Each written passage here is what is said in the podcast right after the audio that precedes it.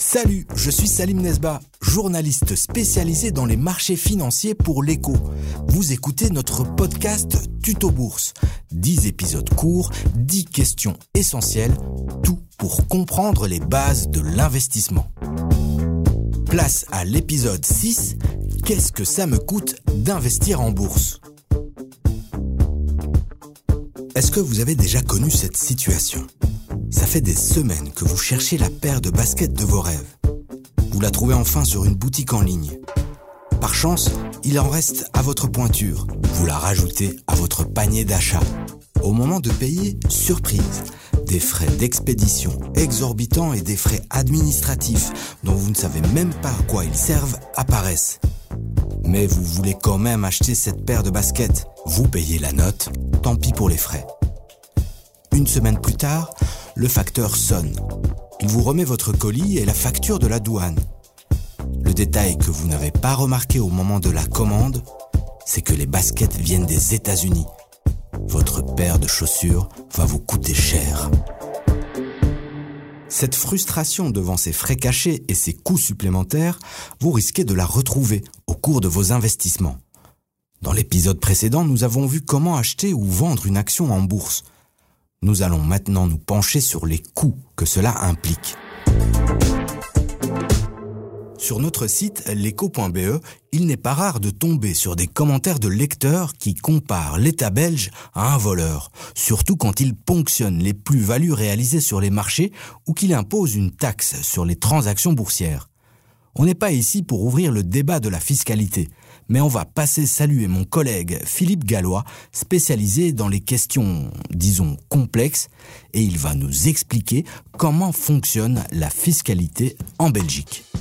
Donc, tout d'abord, il y a la taxe sur les opérations de bourse. C'est ce qu'on appelle aussi la TOB. Alors le principe est assez simple, c'est séduisant en théorie. C'est un prélèvement très faible, mais sur chaque transaction boursière. Ça veut dire qu'elle est censée être indolore, puisque le taux est très faible, mais elle doit rapporter beaucoup puisqu'elle est répétée sur un grand nombre de transactions. Ça, c'est la théorie. Maintenant, en pratique, qu'est-ce qu'on constate? C'est que le taux de la TOB a vraiment grimpé, grimpé au fil du temps. Euh, au début des années 2010, on était, par exemple, pour les transactions sur des obligations à 0,07% sur le montant de la transaction. Aujourd'hui, on est à 0,12% quasiment le double. Pour les actions, la TOB a aussi été multipliée par deux, et pour les fonds de capitalisation, la hausse a été encore plus forte. Donc aujourd'hui, la taxe boursière, même si a priori on a l'impression qu'elle est assez faible, elle va tout de même ronger pas mal le rendement du placement. Donc si le placement n'est pas suffisamment élevé, en tenant compte aussi de l'inflation, eh on se retrouve rapidement avec un prélèvement fiscal qui mange une bonne partie du gain qu'on espère. Donc il faut vraiment être très attentif à cette taxe. Donc on résume. La taxe sur les transactions boursières dépend de ce que vous achetez sur les marchés. 0,35% de la valeur de la transaction sur une action, ça fait par exemple 3,5 euros pour l'achat d'une action d'une valeur de 1000 euros. Attention à certains types d'actions comme les sociétés immobilières réglementées, les fameuses CIR, car là, d'autres taux s'appliquent. Vous pouvez facilement les trouver en ligne. Pour les obligations, la taxe est de 0,12% sur la valeur de la transaction. Et Cocorico, les obligations d'État belge sont-elles exemptées d'impôts? Pour les fonds et les trackers, une taxe s'applique tant à l'achat qu'à la vente. Elle varie entre 0,12% et 1,32% en fonction du montant investi, du lieu où le produit est enregistré ou si le tracker réinvestit ou non les dividendes perçus. Mais pas de panique. Si vous passez par un courtier belge, c'est lui qui fera les calculs et c'est lui qui déclarera tout ça à l'État. Voilà déjà un premier aperçu des impôts sur vos investissements. Mais nous n'avons pas terminé. Il y a d'autres frais, ailleurs.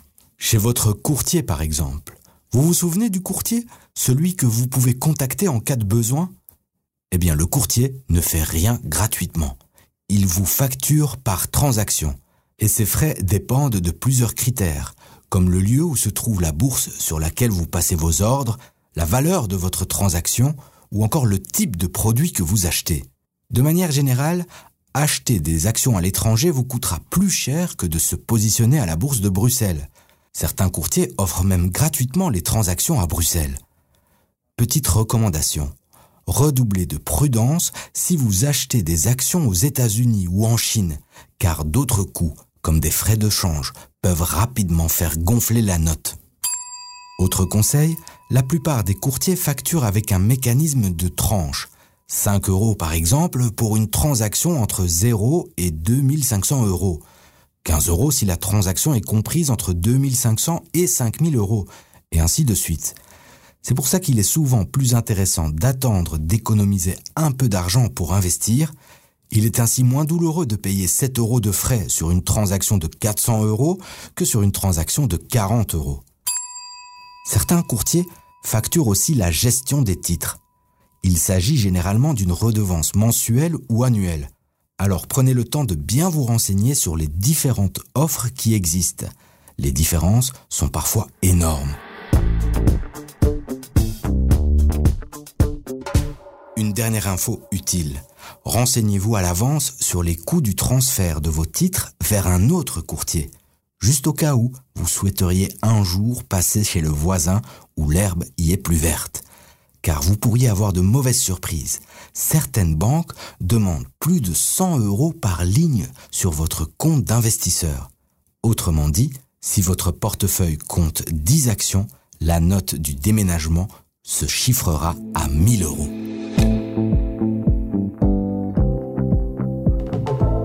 Passons à présent à une dépense que beaucoup d'investisseurs en font négligent, les coûts permanents. Il y a notamment les frais courants. Ça semble anecdotique comme ça, mais il s'agit du montant que vous payez au gestionnaire de votre fonds d'investissement ou de votre tracker, et ces frais courants peuvent sérieusement renier le rendement de votre argent. Ils sont exprimés en pourcentage annuel et déduits chaque jour de la valeur d'inventaire du fonds. Ils sont donc calculés sur la valeur totale de votre investissement dans le fonds ou le tracker. Vous ne les payez donc pas séparément. Les frais courants comprennent la rémunération du gestionnaire, du distributeur et de l'administrateur du fonds. Dans le cas de fonds d'action, ces frais se situent entre 1,5 et 1,8% Pour les fonds mixtes, ils sont généralement inférieurs à 1,5 et pour les fonds obligataires, ils avoisinent 1% Pour les trackers, enfin, ils se situent pour la plupart entre 0 et 0,4 Supposons que vous avez investi 10 000 euros dans un fonds avec des frais courants. Votre portefeuille prend chaque année 5% En 5 ans, vous devriez obtenir un montant de 12 762 euros et des chics. En théorie en tout cas, parce que ce calcul ne prend pas en compte les 1,5% de frais courants. Avec cette retenue annuelle de 1,5%, votre portefeuille affichera 11 877 euros au bout de 5 ans. Donc en chiffre absolu, vous aurez payé près de 900 euros au gestionnaire de fonds. Vu comme ça, ce petit 1,5% semble beaucoup moins anecdotique. Et si on refait le même calcul avec des frais de 0,2%, comme ça peut être le cas avec les trackers, on arrive à un montant de 121 euros. Autrement dit, un fonds doit dégager un très bon rendement pour justifier 1,5% de frais courants. Pour vous, investisseurs, il faudra garder un œil très attentif sur les coûts de fonctionnement de votre portefeuille. En général, tout ce qui est inférieur à 1% est acceptable. Au-delà du pourcent, il est préférable de se poser la question du rendement. Et surtout, lisez toujours les documents que vous signez. Toutes les informations sur les frais doivent s'y trouver.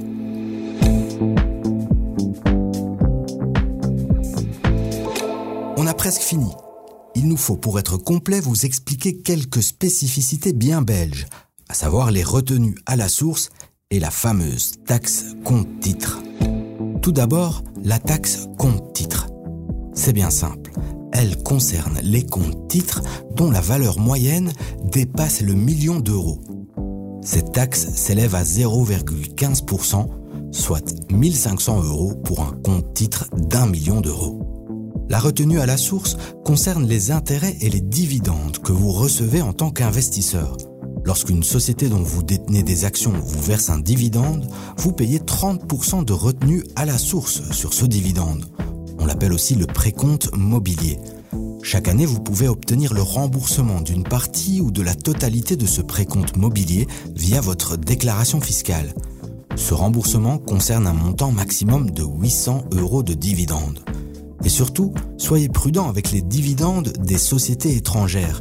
Vérifiez toujours si votre investissement ne sera pas sujet à une double imposition.